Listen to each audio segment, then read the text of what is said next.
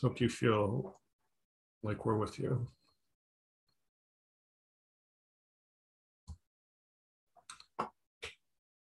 So there is a movie called The Door in the Floor. It stars Jeff Bridges and Kim Basinger. Jeff and Kim play a couple who have an idyllic life. Jeff is a failed author who turned things around as a children's author. They're raising two boys who they love dearly. And then the unbearable happens.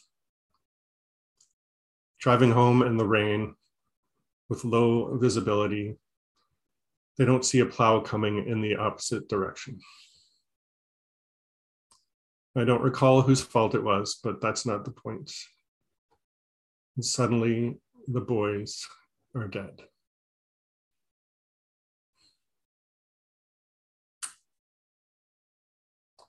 The movie jumps ahead a few years. Jeff and Kim have uprooted their life to have a fresh start living in a beach house. Again, an idyllic scene. They have another child, a daughter, who we can see playing in the sand. But Kim Basinger just sits there in her beach chair, staring vacantly towards the ocean, dissociated. In my memory, she is holding a picture of the boys. It's been like this for years. And Jeff Bridges tries to snap her out of it, but no, Kim's world is a deep pit of grief and loss. Their attempt at a fresh start did not work, and there she sits, unaware of her beach house, unaware of her husband and daughter nearby, unaware of the wind blowing, the waves rolling in. Just a grieving mother alone in a spiritual hole.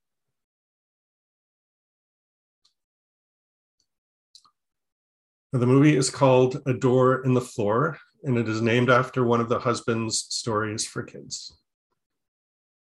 In the kid's story, a mother and child live alone on an island in a house with a door in the floor. Years before, visiting children disappeared down into the ground. The mother tried to go after them, but she heard such awful sounds that she turned back.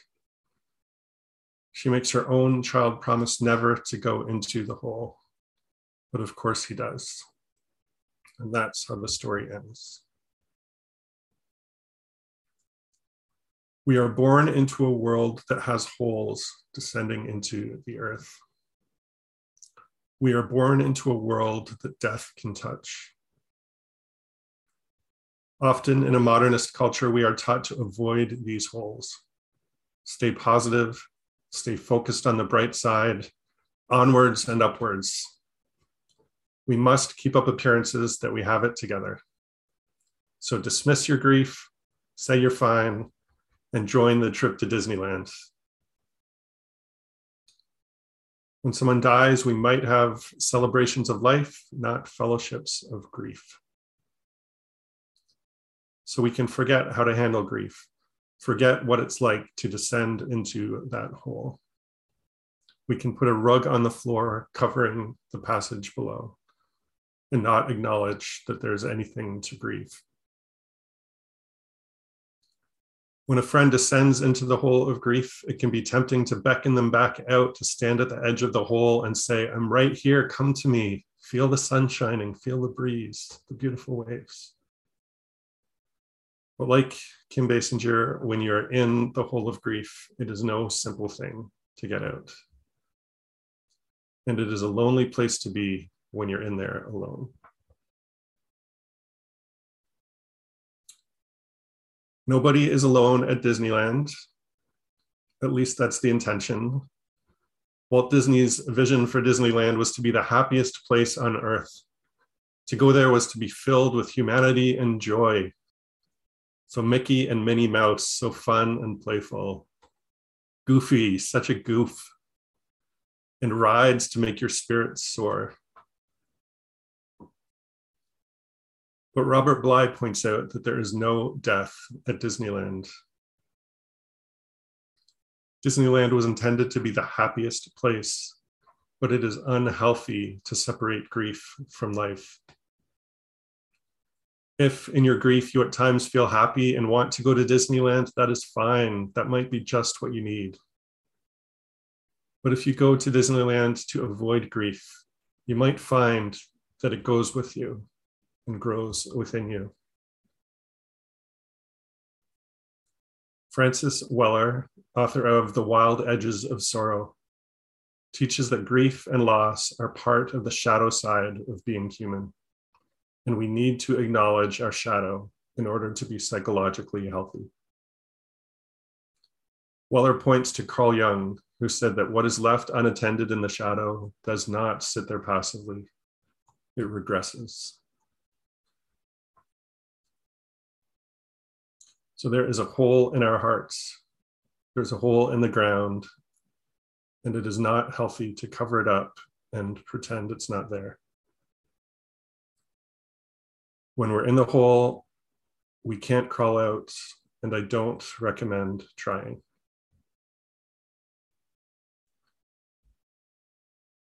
Grief and love are intertwined. Naomi Nye said before you know kindness at the deepest thing inside, you must know sorrow as the other deepest thing. You must wake up with sorrow. You must speak till your voice catches the thread of all sorrows and you see the size of the cloth. Many of us have woken up with sorrow this last year.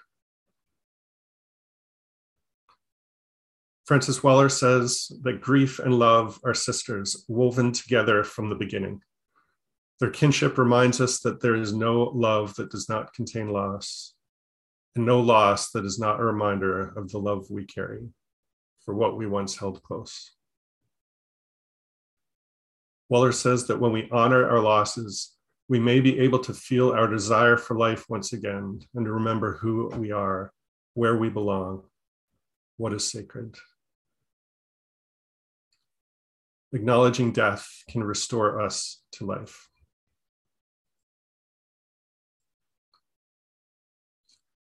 Many cultures have annual rituals this, this time of year about connecting with our losses and connecting with those who have died. So there's Samhain, All Souls, Pitru Paksha, Day of the Dead, and I'm sure more. The cycle of life includes death, and honoring our dead is part of life. Yes, we honor our losses every week when we do joys and concerns. And yes, we honor our losses by tending to each other through friendship, through small groups, through the pastoral care team. Yes, we tend to each other's losses throughout the year. And there's something about doing it fully and intentionally together 100% once a year. So let us all hold space for each other to grieve. Some of us are in the hole because we are grieving, and some of us are in the hole because we care. We are here for you. And as an aside, I'll say if you are grieving and don't feel like you're in a hole, that is okay. My partner Tanya is a psychotherapist, and she says that the number one question she gets about grief is Am I doing it right? Sometimes I feel happy. Is that okay? Yes. Some days you might feel happy. Some days you might feel light. Some days you might feel foggy. Some, some days you might feel overwhelmed or disorganized. Some days you might fight reality some days you might just feel empty. So when I say that we will join each other in the hole of grief, we can use that metaphor lightly. It might not feel like a hole for you. And the important thing is that we join each other when that is wanted. So let us grieve. Let us grieve that they are just not here anymore.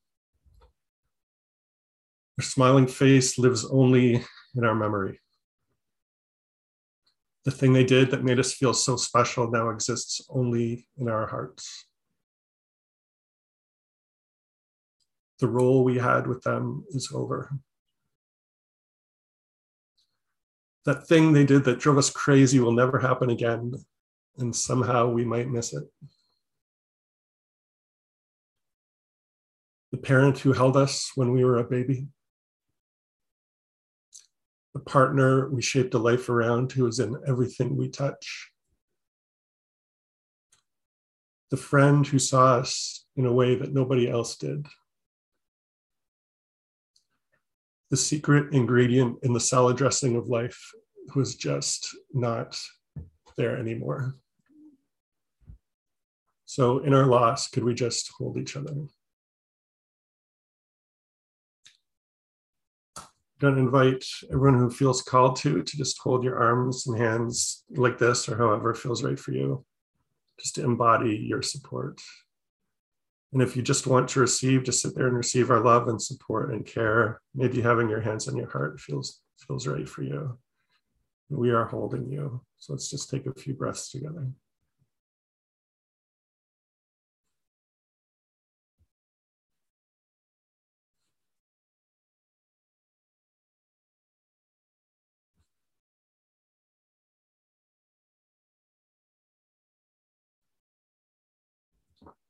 Thank you. If there is something you need, you are welcome to send a chat message to me. I might not see it right away, or to a member of the pastoral care team, or to a friend.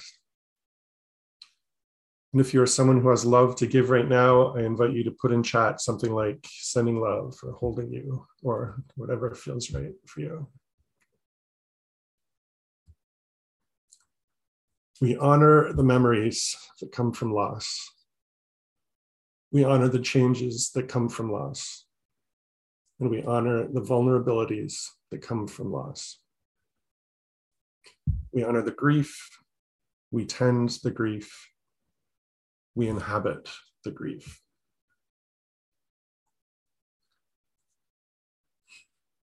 And as we grieve, feeling support is so vital. We don't have to sit there alone in the beach chair like Kim Basinger. Francis Weller asks us to consider how we would feel if someone came to us needing support while we cried, while they cried. Most people say they would be honored to be asked to do that. So trust that other people will love and support your grief. Imagine a face like Kim Basinger's, a face with damp tears, damp eyes, tears streaming, face flushed, jaw quivering, and a vacant look and then releasing into another person. And the imagery just shifts from despair to humanity when someone joins you in the whole.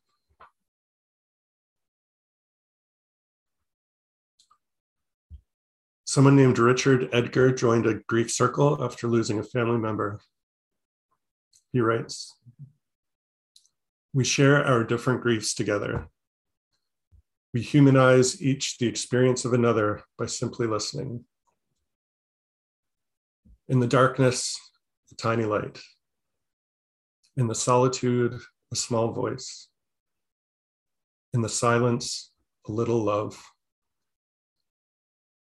An ear to hear, another heart to share, in a still, small way, the brokenness.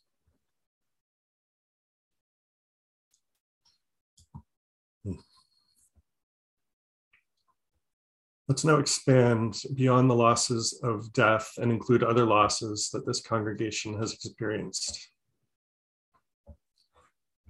Sudden departure of a minister is a loss. If you loved them, all the more so. If they weren't your favorite, their departure still leaves a gap to be filled. And we've had at least four ministers leave rather suddenly. So invite us just to take four breaths together to honor ministers who we have lost.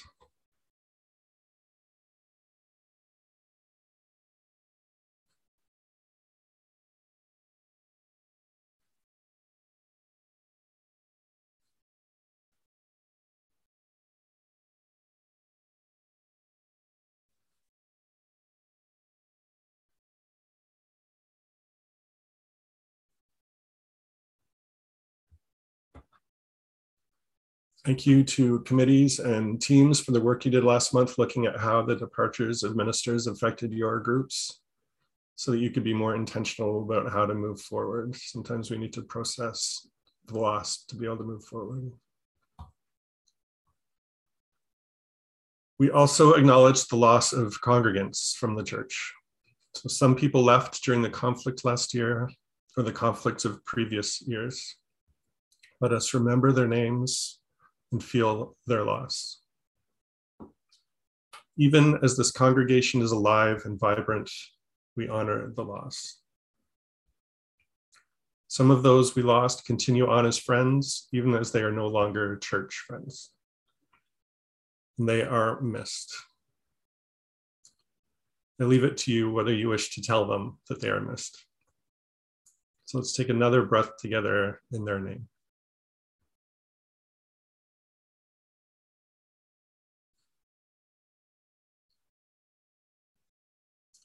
And I have one more loss that I invite you to honor, or rather, two losses, for they are two sides of the same coin. This might be challenging for you, not because it's a challenge of grief, but because it's a challenge of ego. I invite you to honor the loss of someone you disagree with. So last year, the minister brought a strong equity message. If you disagreed with the message or disagreed with the style, I invite you to honor that the loss of that minister was a loss for many of us. So, beyond your own feelings, can you hold space for other people's loss? So, take courage. It will mean putting aside your own needs and loss for a moment. So, I invite all of us, even as we are muted, to say um, to those who loved last year's minister, I honor your loss. I honor your loss. Thank you. And now the flip side of that, last year the minister put a lot of focus on equity, and some of us felt like other values didn't get sufficient attention. So some of us experienced that as a loss. So even if you didn't experience it that way, or if you don't feel the same, I invite you to put that aside just for a moment. So I invite us all, even as we're muted, to say to these people, I honor your loss. I honor your loss. Thank you. My sense is that it would be helpful for some healing conversations to happen, and honoring each other's loss is a step in that direction we can handle honoring each other's losses. We gain resilience by honoring each other's losses. And we find ourselves by honoring each other's losses. We have all lost someone. For some, the grief is fresh, and we are here with you. For some, the grief is carried like an old companion. Grief so beings and meaning can only come from loving what death can touch. As Jean's father in law used to say, life is good. Our losses remind us that life is good. And as Terry Tempest Williams says, grief dares us to love once more. As we continue interim ministry, tending our heart hurts, being together, visioning our future. We are not leaving anything behind. We are not putting life on hold to do this work. This work is life, and we bring our full selves to it, including our losses and our grief. So, thank you for bringing your grief today. I hope that you feel held. Thank you for holding each other's grief. May we all be in this together.